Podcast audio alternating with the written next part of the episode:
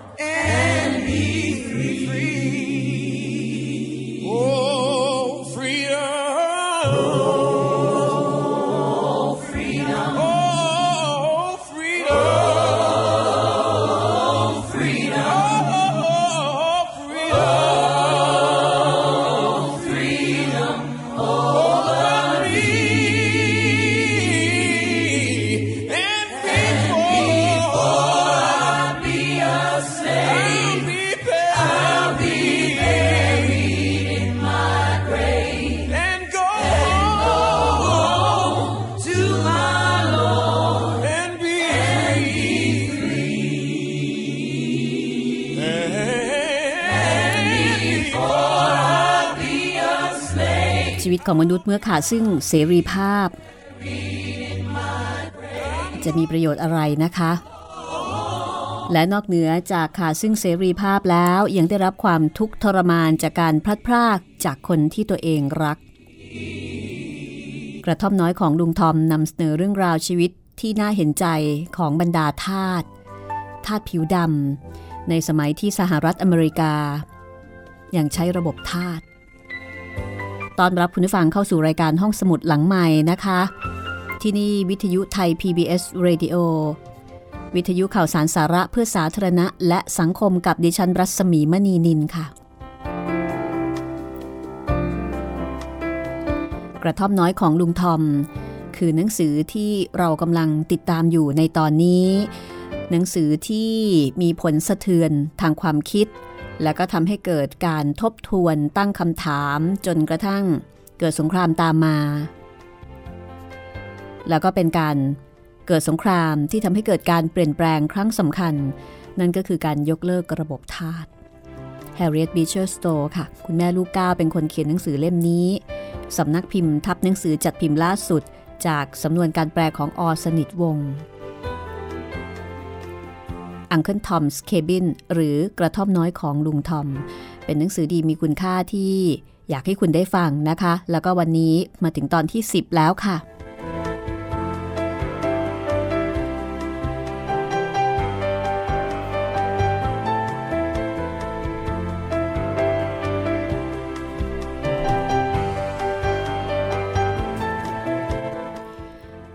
จากความเดิมตอนที่แล้วนะคะ ลุงทอม ได้เห็น ภาพของการพัดพรากจากกันของผัวเมีย ของแม่ลูก ได้เห็นที่ตลาดขายทาสเห็นหญิงสาวถูกหลอกมาขายบนเรือ แล้วก็สุดท้ายถูกพรากลูกไปอีก ลุงทอมปวดร้าว กับภาพที่ได้เห็นกับเหตุการณ์ที่ได้พบ โดยเฉพาะ เมื่อได้เห็นหญิงสาวฆ่าตัวตายด้วยการกระโดดน้ำ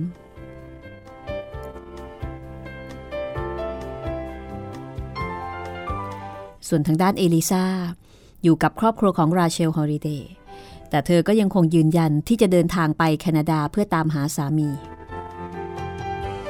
นั่นก็คือยอชนะคะ รู้สึกว่าห้องอบ้านนี้เนี่ยก็เอ็นดูเอลิซาอย่างดีค่ะ เรียกว่าอยู่อย่างมีความสุขเลยล่ะค่ะ สามีของราเชลฮอริเดย์ชื่อว่าซีเมียนฮอริเดย์เป็นชายร่างสูงกำยำล่ำสันซีเมียนฮอลิเดย์เข้ามาในบ้านพร้อมกับข่าวสำคัญข่าวหนึ่งค่ะ คือข่าวอะไรติดตามได้เลยนะคะ กระท่อมน้อยของลุงทอมตอนที่ 10 ช่วงที่หนึ่งค่ะ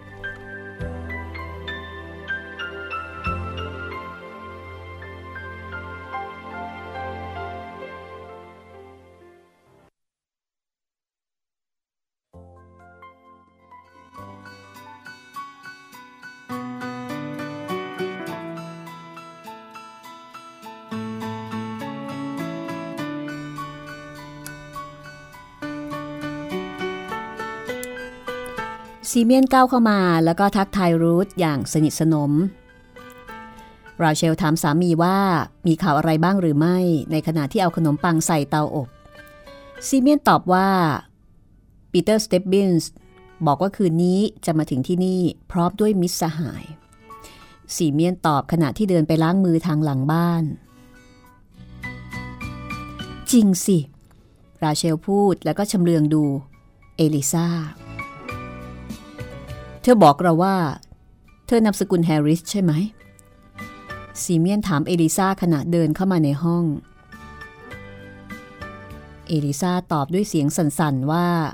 ใช่ค่ะ เอลิซากลัว ว่าจะมีหมายประกาศสั่งให้จับเธอกับแฮร์รี่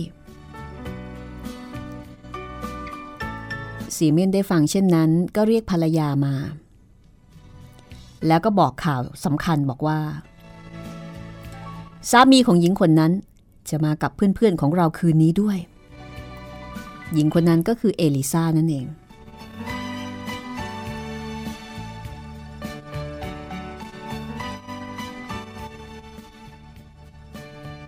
จริง ๆ หรือจ๊ะ จริงสิจ๊ะ วันนี้ปีเตอร์กลับมาพร้อมกับรถ เขาพบหญิงแก่คนหนึ่งกับผู้ชายสองคน คนหนึ่งบอกเขาว่า เขาชื่อยอชแฮร์ริส และจากเรื่องที่เขาเล่าให้ปีเตอร์ฟัง ฉันรู้แน่ว่าเขาคือใคร ก็เป็นคนดีท่าทางฉลาดเฉลียว ถ้าอย่างนั้นเราจะบอกหล่อนเดี๋ยวนี้เลยไหม บอกรูธก่อนดีกว่า จากนั้นก็เรียกรูธให้มาฟังเรื่องราวบางอย่าง รูธทายสิ ว่ามีข่าวอะไร พ่อบอกว่า สามีของเอลิซาจะมาถึงที่นี่คืนนี้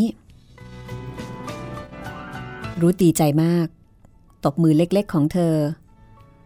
อย่างดีอกดีใจแล้วก็เปล่งเสียงร้องด้วยความยินดี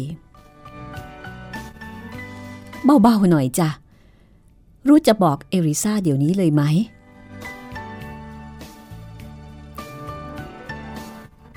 รูทก็บอกว่า บอกสิ บอกเดี๋ยวนี้แหละ ถ้าหากเป็นจอนของฉันบ้าง ฉันจะรู้สึกยังไง บอกหลอนเดี๋ยวนี้เลย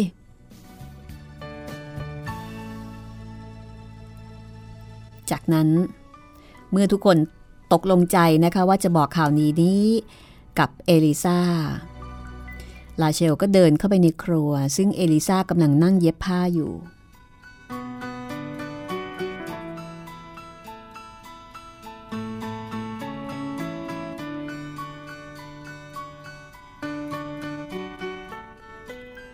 เข้ามาในนี้กับแม่สิลูก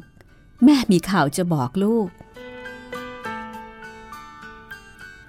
เอลิซาลุกขึ้นยืน ตัวสั่นเทาด้วยความร้อนใจ พรางมองดูแฮร์รี่ลูกชาย ไม่ต้องพาแกไปด้วยรอก ไม่ต้องกลัวหรอกจ้ะ ข่าวดี เข้าไปสิจ้ะ แล้วก็รุนหลังเอลิซาไปที่ประตู เมื่อประตูปิด รูธ ก็คว้าตัวแฮร์รี่มากอดเอาไว้ แล้วก็จูบเด็กนั่น รู้ไหม ว่าหนูจะได้พบพ่อของหนูคืนนี้ พ่อหนูกำลังมา รูธพูดกับแฮร์รี่ แต่เด็กน้อยได้แต่มองรูธอย่างประหลาดใจ เมื่อเอลิซาเข้าไปในห้องเรียบร้อยแล้ว ลาเชลก็ดึงร่างของเธอไปโอบก่อนจะบอกว่า ลูกเอ้ย พระผู้เป็นเจ้าทรงกรุณาต่อลูกแล้วล่ะ สามีของลูกได้หลุดพ้นจากความเป็นทาสแล้ว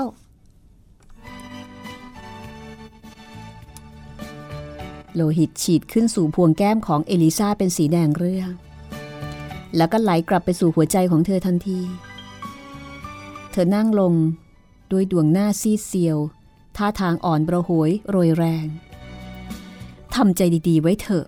คืนนี้ยอชแฮร์ริส สามีของลูกจะมาถึงที่นี่พร้อมด้วยมิสหาย คืนนี้ คืนนี้ ขณะนั้น เอลิซาเกือบจะไม่เข้าใจว่าถ้อยคำของราเชลมีความหมายว่าอะไร เธอหูอื้อ ในตาพร่าพราย แล้วก็เป็นลมสิ้นสติไปทันที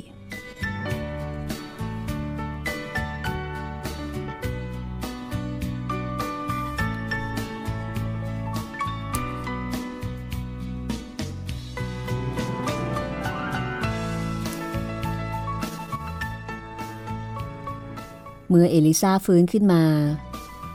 เธอรู้สึกว่ากำลังนอนอยู่บนเตียง มีผ้าห่มคลุมไว้อย่างอบอุ่น รูสกำลังถือขวดยาดมรออยู่ที่จมูก เธอลืมตาขึ้นอย่างอ่อนเพลีย รู้สึกเหมือนคนที่ได้แบกภาระอันหนักอึ้ง และเมื่อภาระนั้นได้หลุดพ้นไปแล้ว ก็ต้องการที่จะพักผ่อนประสาทอันตึงเครียด นับตั้งแต่วันที่เธอหนีนายมาได้ผ่อนคลายลง เธอรู้สึกปลอดภัยและสามารถจะพักผ่อนได้ เธอนอนนิ่งๆอยู่บนเตียง ดวงตาดำใหญ่ของเธอจับจ้องดูทุกๆ สิ่งที่เคลื่อนไหวอยู่รอบกาย เห็นประตูเปิดออกไปสู่อีกห้องหนึ่ง เห็นโต๊ะอาหารมีผ้าปูขาวสะอาด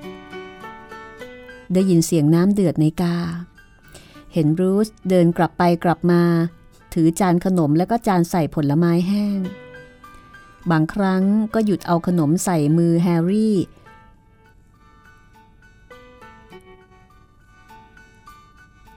บางที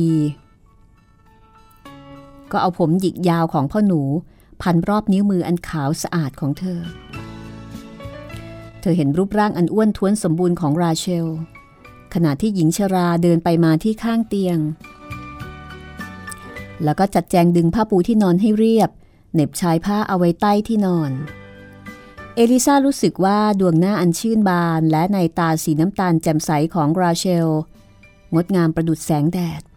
ซึ่งส่องเข้ามาทำให้ห้องอบอุ่น เธอเห็นสามีของรูธเดินเข้ามาในห้อง เห็นรูธโผล่โผไปหาเขา และกระซิบกระซาบอะไรกันอย่างร้อนรน รูธชี้มือ มาทางห้องที่เธอนอนอยู่ เธอเห็นรูธอุ้มลูกแล้วก็นั่งลงรับประทานน้ำชา เห็นทุกๆคนนะคะนั่งรอบโต๊ะ และแฮร์รี่ นั่งเก้าอี้สูง มีราเชลคอยดูแลอยู่ใกล้ๆ มีเสียงพูดกันเบาๆ เสียงช้อนกระทบถ้วยชาและจานรอง สิ่งเหล่านี้ปะปนอยู่ในความฝันอันแสนสุข ขณะที่เธอนอนพักผ่อนอยู่บนเตียง แล้วเอลิซาก็หลับไปเอลิซาหลับสนิทอย่างที่ไม่เคยหลับมาแต่ก่อน นับตั้งแต่เที่ยงคืนอันน่ากลัว เมื่อเธอหนีจากบ้าน ของ Mr. and Mrs. Shelby อุ้มแฮร์รี่เดินฝ่าความหนาวเย็น ภายใต้ท้องฟ้าอันสุกสว่างด้วยแสงดาว เธอฝันเห็นภูมิประเทศอันงดงาม ดินแดนแห่งการพักผ่อนอย่างสงบ มีฝั่งทะเลเขียวชอุ่ม เกาะที่สวยงามและธารน้ำใสสะอาด เธอเห็นลูกชายเล่นอยู่ในบ้านหลังหนึ่ง เป็นเด็กที่อิสระและมีความสุข เธอได้ยินเสียงฝีเท้าของสามี รู้สึกว่าเขาเดินเข้ามาใกล้ แขนของเขาโอบรอบกายของเธอ หยาดน้ำตาไหลรินต้องหน้าของเธอ แล้วเอลิซาก็ตื่นขึ้น ภาพที่ปรากฏอยู่ตรงหน้ามีใช่ความฝัน เวลานั้นเป็นเวลากลางคืน แสงแดดที่ส่องสว่างได้จางหายไปนานแล้ว บุตรชายของเธอนอนหลับอย่างสงบอยู่ข้างกาย เทียนไขส่องแสงสลัวสลัวอยู่บนเชิงเทียน และยอชสามีของเธอกำลังร้องไห้สะอื้นอยู่ข้างๆหมอนของเธอ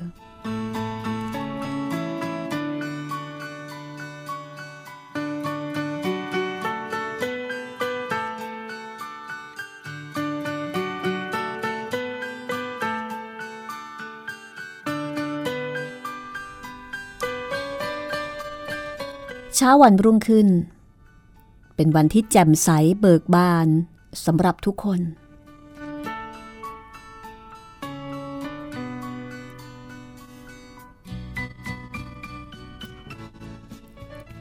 ลาเชลลุกขึ้นแต่เช้า ออกคำสั่งให้ลูกๆและหลานจัดเตรียมนั่นเตรียมนี่สำหรับอาหารมื้อเช้า จอนไปตักน้ำที่ลำธาร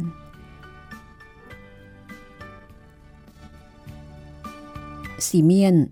ร่อนแป้งสำหรับทำขนมข้าวโพด แมรี่บดเมล็ดกาแฟ ลาเชลทำขนมปัง แล้วก็เคลื่อนไหวไปมาอย่างสงบเงียบ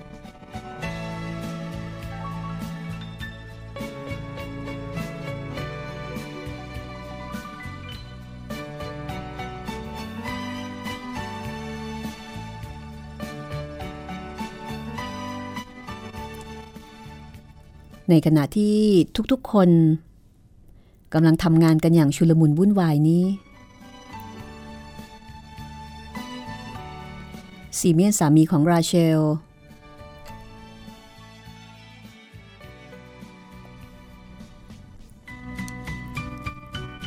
สวมเสื้อเชิ้ตยืนโกนหนวดอยู่หน้ากระจกเงาบานเล็กตรงมุมห้อง เมื่อจัดเตรียมอาหารเช้าเสร็จเรียบร้อย ทุกคนก็พากันมารับประทานอาหารในครัวใหญ่ ทุกสิ่งทุกอย่างเป็นไปอย่างเป็นระเบียบเรียบร้อย สงบราบรื่น มีเสียงช้อนซ่อมกระทบจานดังกรุงกริงเสียงไก่และหมูแฮมทอดดังแฉะอยู่ในกระทะ และเมื่อยอร์ชกับเอริซาออกมาจากห้องพร้อมด้วยแฮร์รี่บุตรชาย ทุกคนก็ต้อนรับเขาด้วยความชื่นชมยินดี จนสองสามีภรรยารู้สึกว่าสิ่งที่เกิดขึ้นนั้น เป็นความฝันไม่ใช่ความจริง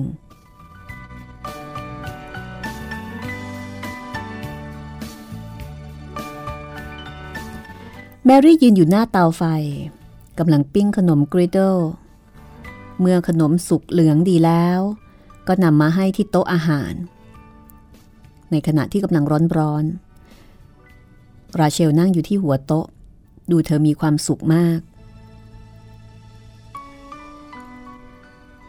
สีหน้าสีตาของราเชลเต็มไปด้วยความเมตตาปราณีและอ่อนโยน เช่นเดียวกับที่มารดา จะแสดงต่อบุตร ซึ่งทำให้อาหารและกาแฟที่เธอปรุงนั้น มีรสอร่อยยิ่งขึ้นสำหรับผู้ที่ได้รับประทาน และนี่เป็นครั้งแรกที่ยอชได้นั่งลงที่โต๊ะอาหารอย่าง เสมอบ่าเสมอไหลกับพวกผิวขาว ตอนแรก ๆ เขาก็รู้สึกเก้อเขิน แต่ในไม่ช้า ความเก้อเขินก็หายไป เพราะความเมตตาอารีและความเป็นกันเองของเจ้าของบ้าน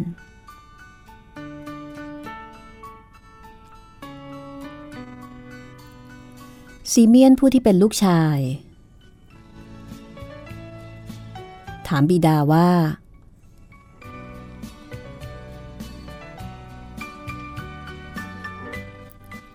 พ่อ ถ้าเขาจับได้ ว่าพ่อช่วยคนที่หนีมา พ่อจะทำยังไง พ่อก็เสียขาปรับเนี่ยสิลูก แล้วถ้าเขาจับพ่อไปขังคุกละจ๊ะ จะทำยังไง ลูกกับแม่ก็ต้องช่วยกันดูแลบ้านช่องไร่นาแทนพ่อสิ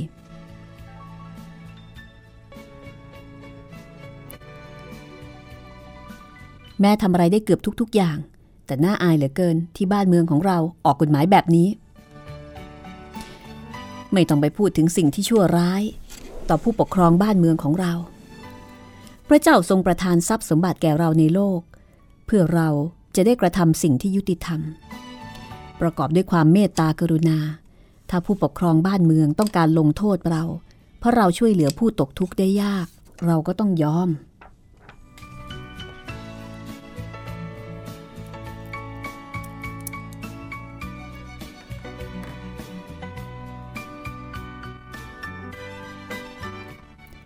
แต่ว่าฉันเกลียด เกลียดพวกเจ้าของทาสนั่นเหลือเกิน พ่อประหลาดใจนะ ที่ลูกพูดแบบนี้ แม่ไม่เคยสอนให้ลูกพูดอย่างนี้ไม่ใช่หรือ ถ้าหากเจ้าของทาสเหล่านั้นตกทุกข์ได้ยาก และมาขอให้พ่อช่วยเหลือถึงบ้าน พ่อก็จะต้อนรับ แล้วก็ช่วยเหลือเขา เช่นเดียวกับที่ได้ช่วยพวกทาสเหมือนกันสีเมียนที่เป็นลูกชายหน้าตาแดงกำ่ำแต่ราเชลผู้เป็นแม่กลับยิ้มแย้มแล้วก็บอกว่า ซีเมียนเป็นลูกที่ดีของแม่ อีกไม่ช้าก็จะโตขึ้น และก็จะมีนิสัยเหมือนพ่อ ผมหวังว่า ท่านคงจะไม่ลำบาก เพราะว่าช่วยเหลือเรานะครับ ยอชพูดอย่างร้อนใจ ในขณะที่อีกฝ่ายก็บอกว่าไม่ต้องกลัว เราเกิดมาในโลกก็เพื่อสิ่งนี้ ถ้าเราไม่ยอมรับความลำบากเดือดร้อน เมื่อถึงคราวจำเป็น เราก็ไม่สมควรจะเกิดมาซะดีกว่า แต่ผมทนดูท่านได้รับความยุ่งยากเพราะผมไม่ได้หรอกครับ อย่ากลัวเลยยอชเราไม่ได้ทำสิ่งนี้เพราะคุณ แต่เพื่อพระเจ้าและมนุษย์ เอาละวันนี้เธอต้องนอนพักเงียบๆตลอดวัน และคืนนี้เวลาสี่ทุ่มฟีเนียสเฟลตเชอร์จะพาเธอเดินทางต่อไป เราจะรอช้าไม่ได้ เพราะว่าผู้ติดตามเธอมาใกล้จะทันกันอยู่แล้ว และถ้าอย่างนั้นจะคอยให้ถึงกลางคืนทำไมล่ะครับ เธอจะปลอดภัยที่นี่ในเวลากลางวัน เพราะว่าทุกๆ คนในหมู่บ้านนี้ เป็นมิตรสหาย และก็จะคอยเฝ้าระวังเธอ นอกจากนั้นการเดินทางในเวลากลางคืนยังปลอดภัยกว่ากลางวันอีกด้วย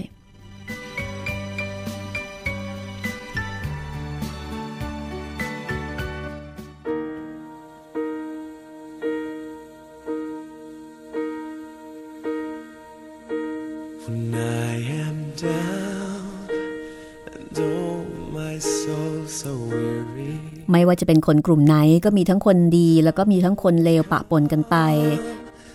แม้ว่ายอชสามีของเอลิซาจะได้เจอเจอนายทาสผู้ที่ไม่มีเหตุผล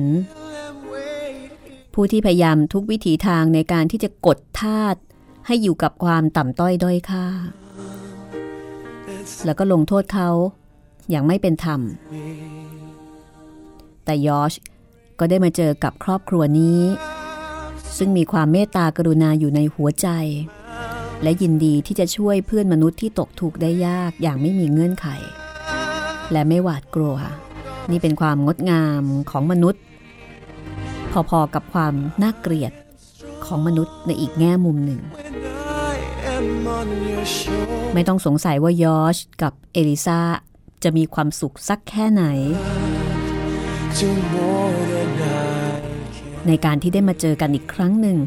อย่างไม่คาดฝัน ได้กลับมาอยู่ด้วยกันพร้อมหน้าพร้อมตาพ่อแม่ลูก และเป็นไทยแก่ตัวเอง แต่สิ่งที่ทั้งคู่ต้องทำตอนนี้ก็คือ หนีให้พ้น หนีให้พ้นการติดตาม ของผู้ที่ติดตามมาเพื่อที่จะจับทาสกลับไปสู่ระบบเดิม พักสักครู่แล้วเดี๋ยวกลับมาฟังเรื่องราวกันต่อนะคะ กระท่อมน้อยของลุงทอมค่ะ ตอนที่ 10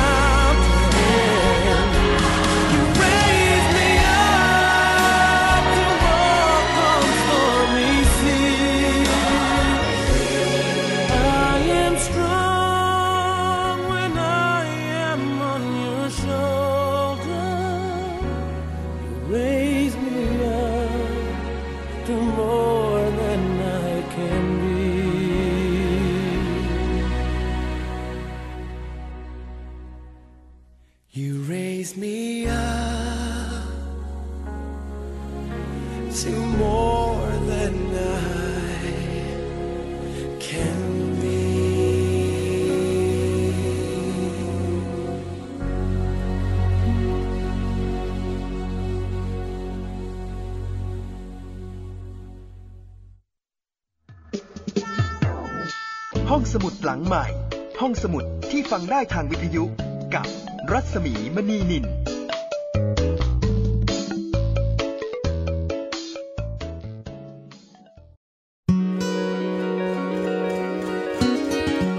กรีนก็มีความสำคัญที่พวกเราต้องอนุรักษ์เอาไว้ บราวน์นี้เนี่ยก็ต้องมีความสำคัญพวกเราต้องบำบัดเป็นต้นเกี่ยวกับเรื่องของทางมลพิษ หรือว่าสิ่งปลูกสร้างอะไรต่างๆนานาเหล่านี้ด้วย ทั้งสองส่วนนี้เนี่ยต้องไปคู่ขนานเกื้อหนุนซึ่งกันและกันเขื่อนมีประโยชน์ถ้ามันทำถูกที่ค่ะทุกการบริหารจัดการน้ำโครงสร้างต่างๆ ที่เกิดขึ้นในประเทศไทยมันมีประโยชน์หมดถ้ามันได้ถูกใช้เต็มตามศักยภาพอะค่ะ เข้าใจสิ่งแวดล้อมรอบตัว ร่วมบูรณาการโลกนี้ให้สมดุล ในรายการ Green and Brown Talk กับดรจำเนียนวรรัตน์ชัยพันธ์ และดวงดาวอิสุริยะ ทุกวันอาทิตย์ 9 นาฬิกาถึง 10 นาฬิกา ทาง www.thaipbsradio.com และแอปพลิเคชัน Thai PBS สิ่งใกล้ตัวที่จับต้องได้และเป็นสาเหตุของภาวะโลกร้อนก็คือถุงพลาสติกค่ะ วิธีง่ายๆ ที่จะช่วยลดการใช้ถุงพลาสติก ก็คือเรื่องของการใช้ถุงผ้าถุงกระดาษ หรือว่าเป็นถุงพลาสติกที่ย่อยสลายได้ค่ะมาร่วมกันสร้างวินัยลดการใช้ถุงพลาสติก ลดโลกร้อนก่อนสายเกินแก้ค่ะ ลด เลิก เพื่อช่วยโลก ไทย PBS ชวนคนไทยลดใช้ถุงพลาสติก ห้องสมุดหลังใหม่ ห้องสมุดที่ฟังได้ทางวิทยุ กับรัศมีมณีนิน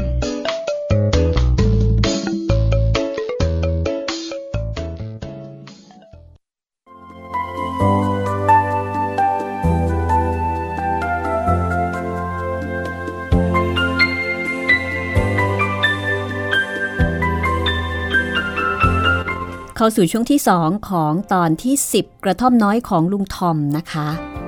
บทประพันธ์ของ Harriet Beecher Stowe ค่ะ ห้องสมุดหลังใหม่นำมาเล่าถ่ายทอดให้คุณได้ฟังที่นี่ www.thaipbsradio.com ค่ะ สามารถที่ติดตามฟังกันได้ทุกเวลานะคะ ไม่ว่าจะเป็นการฟังรายการย้อนหลังแล้วก็การดาวน์โหลด วันนี้ตอนที่ 10 แล้ว แล้วก็ถือเป็นช่วงที่สำคัญด้วยนะคะ เพราะว่า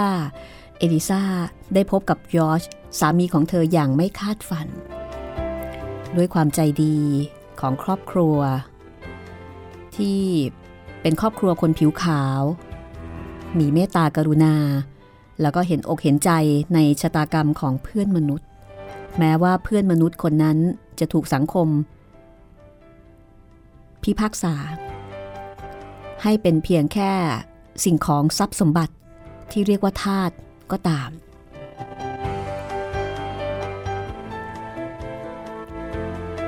ทีนี้เราลองมาดูชีวิตของลุงทอมกันบ้างนะคะในช่วงนี้ ว่าเป็นอย่างไร ลุงทอมซึ่งเดินทางมากับพ่อคาท่าที่ชื่อว่าฮาเล่พ่อคาท่าที่คิดว่าตัวเองเนี่ยเป็นคนที่จิตใจดี มีเมตตากรุณา ฮาเล่คิดแบบนั้น ฮาเล่ผู้ที่คิดถึงเรื่องเงิน เป็นสิ่งสำคัญในชีวิต ถ้าคุณฟังพร้อมแล้ว เราติดตาม ไปดูชีวิตของลุงทอมกันเลยค่ะ กระท่อมน้อยของลุงทอมตอนที่ 10 ช่วงที่ 2 ค่ะ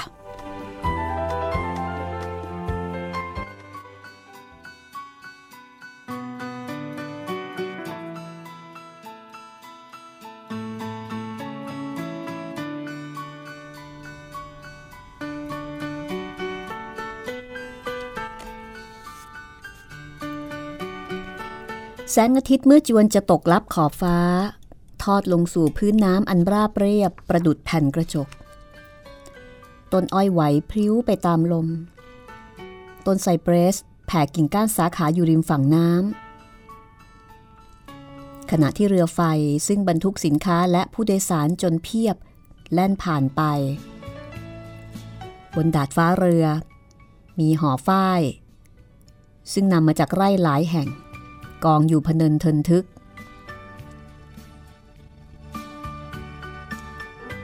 ดาดฟ้า แออัดไปด้วยหีบห่อสัมภาระ แล้วก็ผู้คน ลุงทอมนั่งอยู่ในซอกเล็กๆแห่งหนึ่ง ระหว่างกองหอฝ้ายที่อยู่บนดาดฟ้าชั้นบน ทีแรกๆ ฮาเล่ก็ควบคุมลุงทอมอย่างใกล้ชิดตลอดวัน ตอนกลางคืน ก็ไม่เคยอนุญาตให้แกนอนโดยที่ไม่สวมกุญแจมือ ไม่ไว้ใจ แต่ด้วยความอดทนโดยไม่ปริปากบน่นและกิริยาอาการของลุงทอม ที่แสดงว่าแกมีความพึงพอใจในทุกๆสิ่ง ค่อยๆทำให้ฮาเล่คลายความเข้มงวดกวดขันลง และลุงทอมได้รับเกียรติยศเป็นพิเศษ โดยมีสิทธิ์ที่จะเดินทางไปไหนมาไหนในเรือได้อย่างเป็นอิสระ ฮาเล่เห็นแล้วว่าลุงทอมเป็นคนสุภาพเรียบร้อย ไม่ชอบหาเรื่องทะเลาะวิวาทกับใคร ลุงทอมก็เลยสามารถทำให้คนอย่างฮาเล่ไว้วางใจได้โดยไม่รู้ตัว ลุงทอมเป็นคนรักสงบ แล้วก็เป็นคนที่ชอบช่วยเหลือคนอื่นอยู่เสมอ ไม่ว่าจะเป็นในเรื่องการงานหรือว่าเรื่องส่วนตัว ทุกๆ คนในเรือพากันรักใคร่ชอบพอลุงทอม และแกก็มักจะใช้เวลาว่าง ช่วยคนงานในเรือทำงาน เหมือนเมื่อครั้งที่ที่ลุงทอมเคยทำงานที่นาในเคนตักกี้ บ้านที่แกจากมา และเมื่อไม่มีอะไรจะทำลุงทอมก็จะปีนขึ้นไปในซอกระหว่างกองฝ้ายบนดาดฟ้า แล้วก็อ่านพระคำพีของแก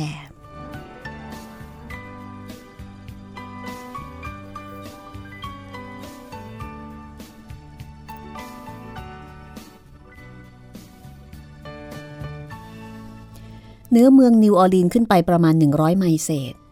แม่น้ำอยู่ในระดับสูงกว่าภูมิประเทศที่อยู่ล้อมรอบ แล้วก็ไหลผ่านไประหว่างเขื่อนกั้นน้ำใหญ่มหึมาที่สูงถึง 20 ฟุต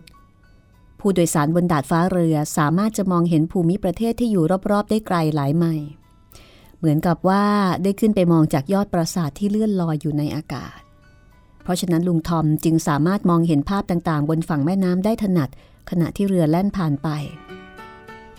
แกเห็นพวกทาสทำงานอยู่ในระยะไกล เห็นหมู่บ้านหรือกระท่อมของพวกเหล่านั้น เรียงรายกันอยู่เป็นแถว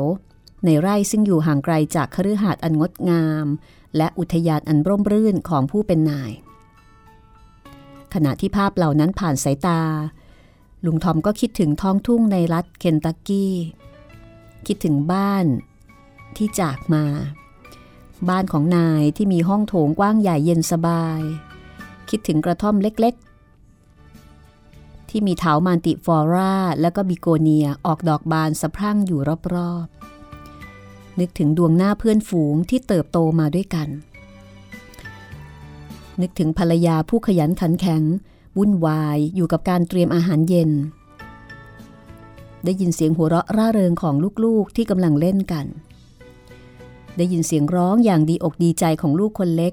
ที่ลุงทอม ชอบอุ้มเอาไว้บนตัก และภาพเหล่านั้นก็เลือนหายไป แต่กลับเห็นภาพต้นอ้อยและก็ต้นไซเปรสในไร่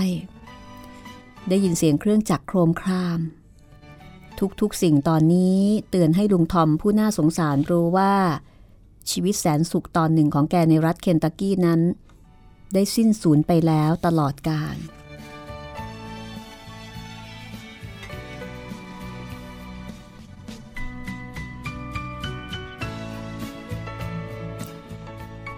ถ้าเป็นคนโดยทั่วไปก็จะใช้เวลาว่างในช่วงนี้ เขียนจดหมายถึงภรรยาและลูก แต่ลุงทอมเขียนหนังสือไม่เป็น แล้วก็ไม่รู้ว่าจะส่งจดหมายถึงลูกเมียได้อย่างไร ระยะทางระหว่างบ้าน กับแม่น้ำมิสซิสซิปปีนั้น ก็ไกลแสนไกล จนแกไม่สามารถจะติดต่อส่งข่าวคราวถึงผู้ที่อยู่ทางบ้านได้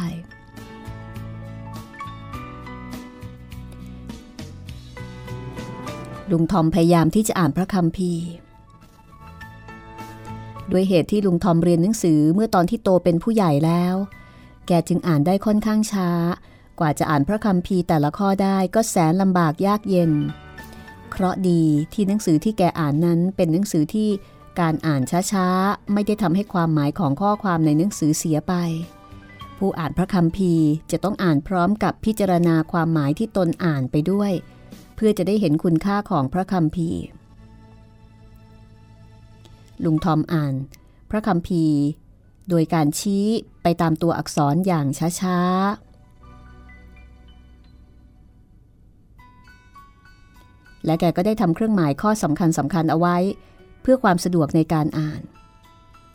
คุณยอร์ชลูกชายของ Mr. Shelby เคยอ่านพระคัมภีร์ให้ลุงทอมฟัง และขณะที่ลุงทอมอ่าน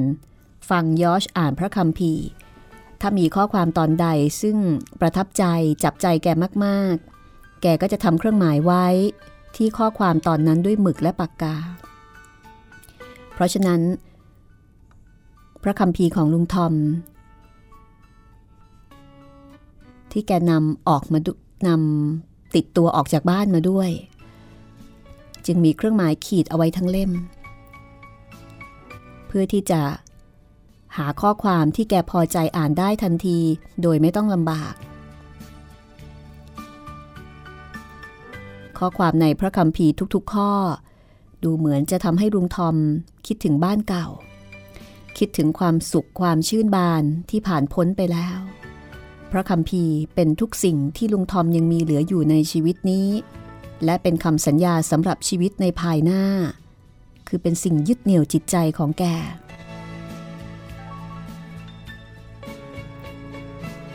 ในเรือโดยสาร มีสุภาพบุรุษหนุ่มผู้มั่งคั่งที่เกิดมาในตระกูลผู้ดีคนหนึ่ง มีนามว่าเซนต์เคลอาศัยอยู่ในเมืองมิวเมืองนิวออร์ลีนเซนต์เคลมีบุตรสาวเล็กๆ อายุประมาณ 5-6 ขวบมาด้วยคนหนึ่ง กับสุภาพสตรีซึ่งดูเหมือนจะเป็นญาติ แล้วก็รับหน้าที่คอยดูแลแม่หนูน้อย ลุงทอมเคยเห็นเด็กหญิงเล็ก ๆ นี้บ่อย เพราะเธอเป็นเด็กคล่องแคล่วว่องไว แล้วก็ชอบเดินไปมาอยู่เสมอ และผู้ที่ได้เห็นเธอแล้วครั้งหนึ่ง ก็จะลืมเธอไม่ได้ง่าย ๆนัก เพราะว่าเด็กหญิงผู้นี้ งดงามอย่างหาที่ติมิได้ รูปร่างเธอระหงแบบบางคล้ายเทพธิดาในความฝัน ดวงหน้ากระจุมกระจิมหน้าเอ็นดู และกริยาท่าทางก็ดูเป็นผู้ดีมีตระกูล เส้นผมละเอียดอ่อนสีทองของเด็กหญิง หยิกยาวประบา ดวงตาสีฟ้า และขนตายาวงอนทำให้เธอมีลักษณะแตกต่างจากเด็กอื่น ๆ เธอร่าเริงจำใสยอยู่ตลอดเวลา มักจะเคลื่อนไหวไปมาอยู่เสมอ มักจะร้องเพลงในขณะที่เดินไปมา ราวกับกำลังอยู่ในความฝันอันแสนสุข พ่อและญาติต้องคอยติดตามเธออยู่เสมอ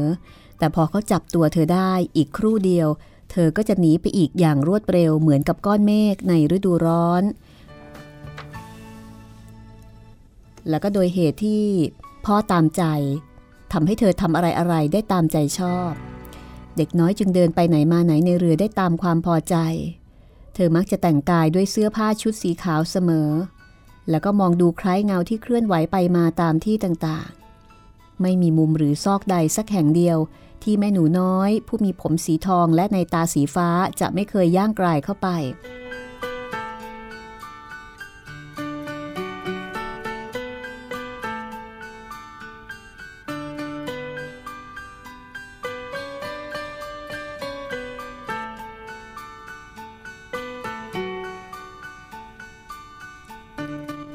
ในขณะที่พวกคนงานกำลังก่อไฟในเตาใหญ่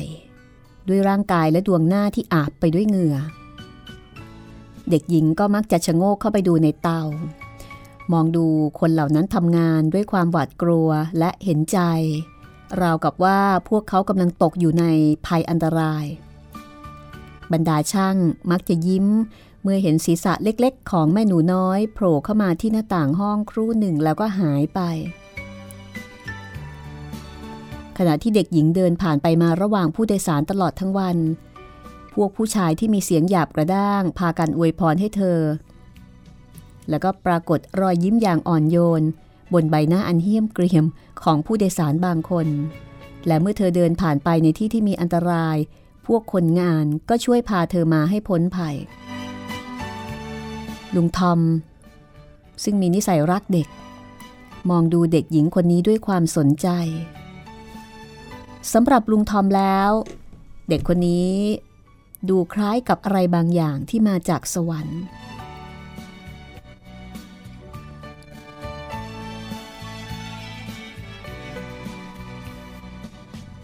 เด็กน้อยมักจะเดินรอบๆ หมู่ท่าที่ถูกล่ามโซ่ของฮาเล่อยู่บ่อยๆ สีหน้าของเธอเศร้าสลด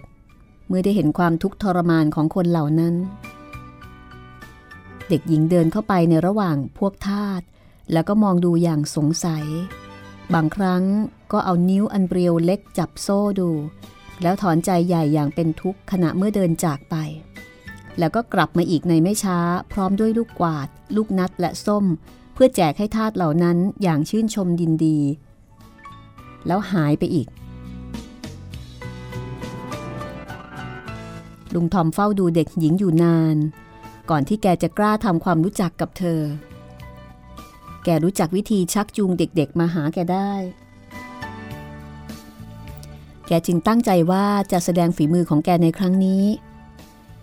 แกสามารถทำกระเช้าสารใบเล็กๆ และแกะสลัก ลูกฮิคอรี่นัทเป็นรูปหน้าตาคนแปลกๆ แกสามารถจะทำนกหวีได้ทุกชนิดและก็ทุกขนาด ในกระเป๋าเสื้อของลุงทอมเต็มไปด้วยสิ่งต่างๆสำหรับล่อใจเด็ก ซึ่งแกได้เก็บสะสมไว้สำหรับลูกนายเก่าของแกในสมัยก่อน และขณะนี้แกได้หยิบเครื่องเล่นเหล่านั้นออกมาวาง เพื่อเป็นเครื่องชักจูงให้เด็กน้อย มารู้จักมักคุ้นกับแก เด็กคนนี้ถึงแม้ว่าจะเป็นคนขี้อาย แต่ก็เป็นคนที่สนใจในทุกๆสิ่งที่อยู่รอบตัวเธอ เธอมักจะนั่งอยู่บนหีบหรือหอ ของสิ่งของที่ใกล้กับลุงทอม มองดูเหมือนนกคีริบูนจับคอน ในขณะที่ลุงทอมเองก็มักจะเพลิดเพลิน อยู่กับการประดิษฐ์เครื่องเล่นเล็ก ๆ น้อย ๆ ดังกล่าว แกเอาของเล่นที่แกทำส่งให้เด็กน้อย ซึ่งเธอก็รับไว้ด้วยความชื่นชม และแล้วในที่สุดทั้งคู่ก็รู้จักแล้วก็คุ้นเคยกันดี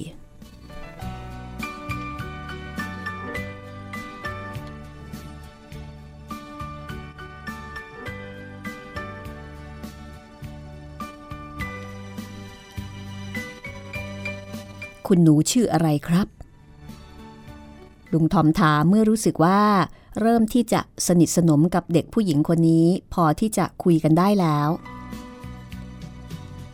อีเวนเจลีนเซนต์แคลแต่คุณพ่อและใครๆ เรียกหนูว่าอีวา ลุงละ่ะ ชื่ออะไร ทอมครับ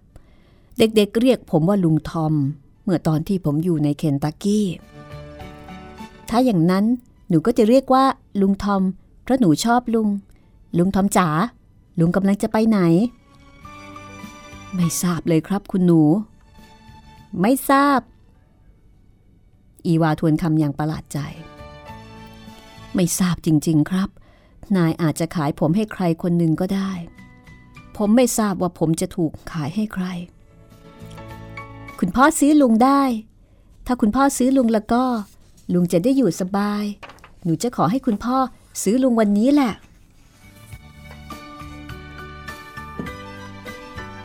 ขอบคุณครับคุณหนู เรืออยู่ที่ท่าเล็กๆ แห่งหนึ่ง เพื่อบรรทุกฟืน เมื่ออีวาได้ยินเสียงบิดาก็วิ่งไปโดยเร็ว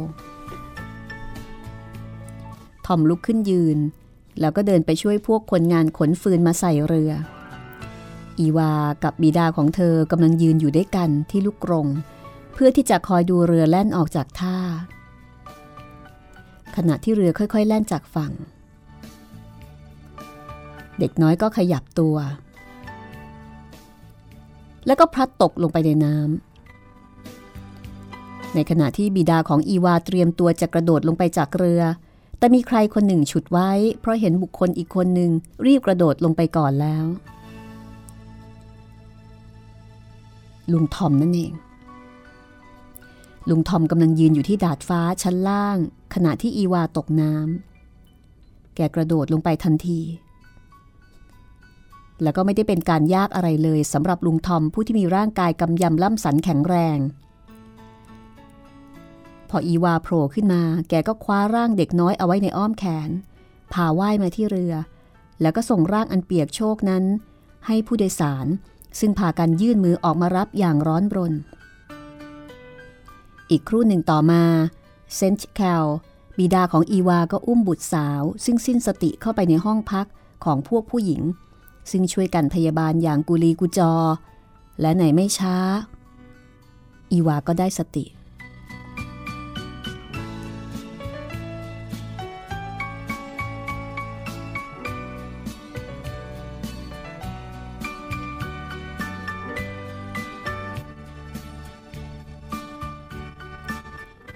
วันรุ่งขึ้น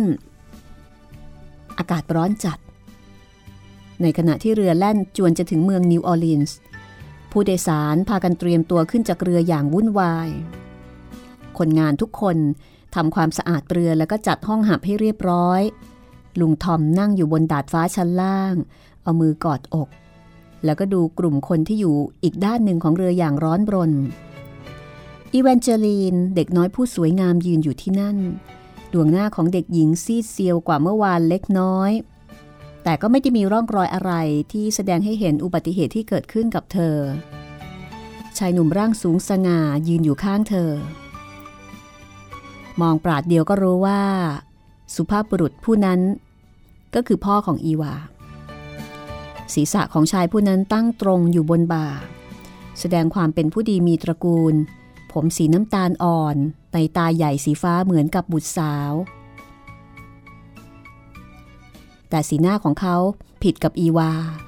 ในดวงตาสีฟ้าอันแจ่มใสแทนที่จะมีแววแห่งความใฝ่ฝัน เหมือนของเด็กหญิง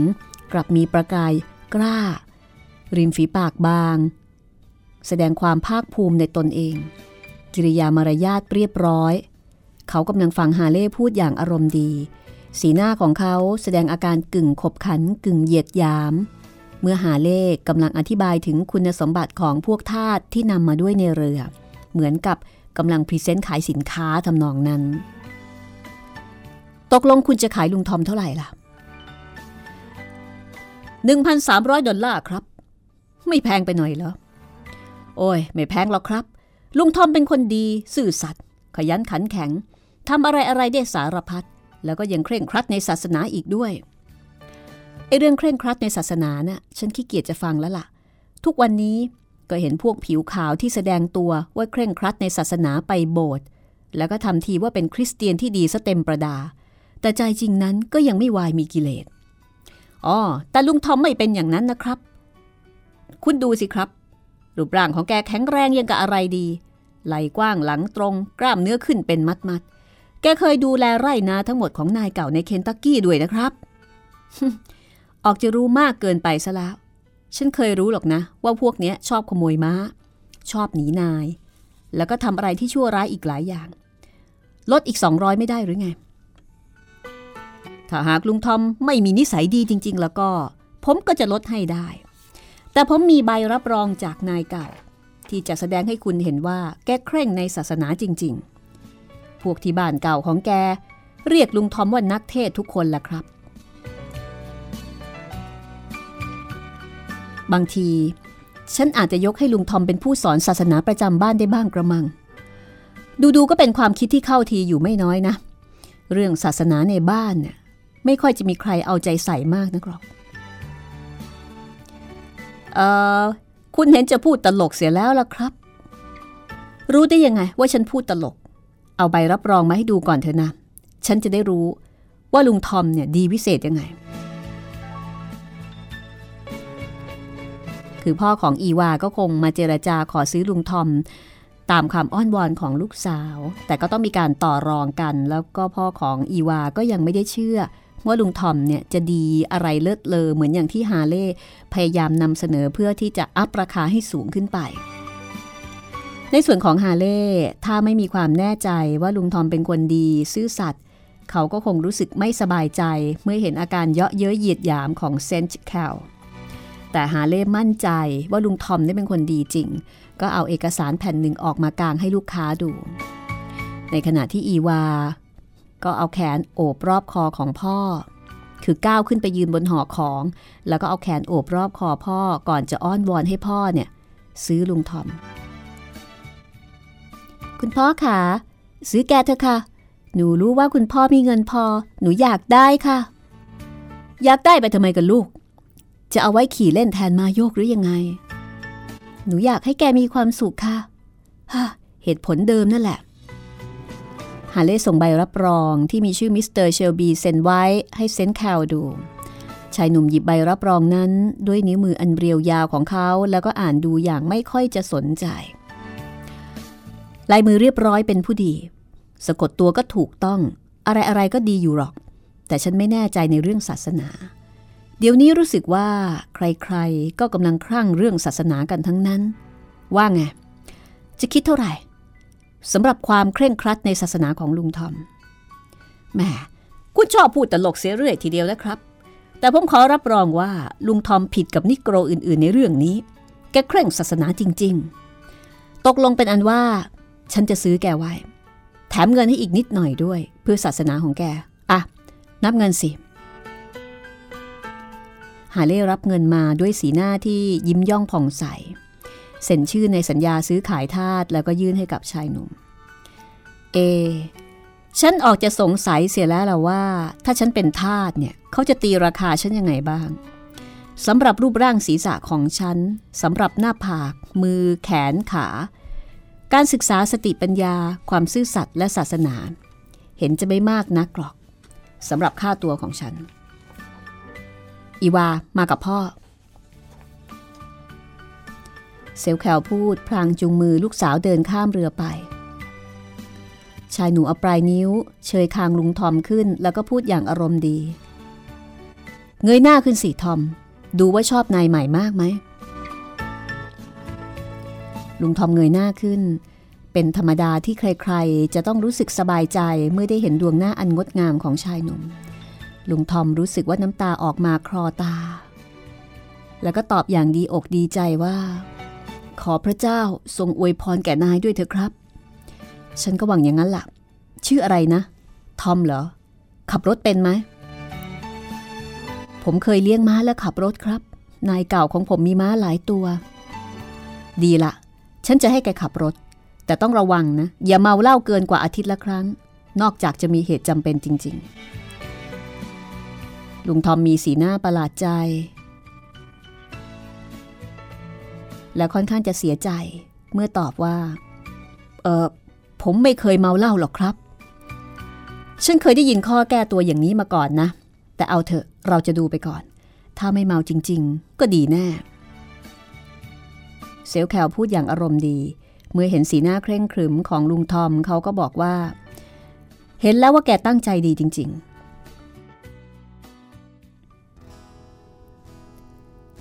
ผมจะพยายามทำงานให้ดีที่สุดครับ และลุงก็จะมีความสุข เพราะว่าคุณพ่อดีต่อทุกๆคน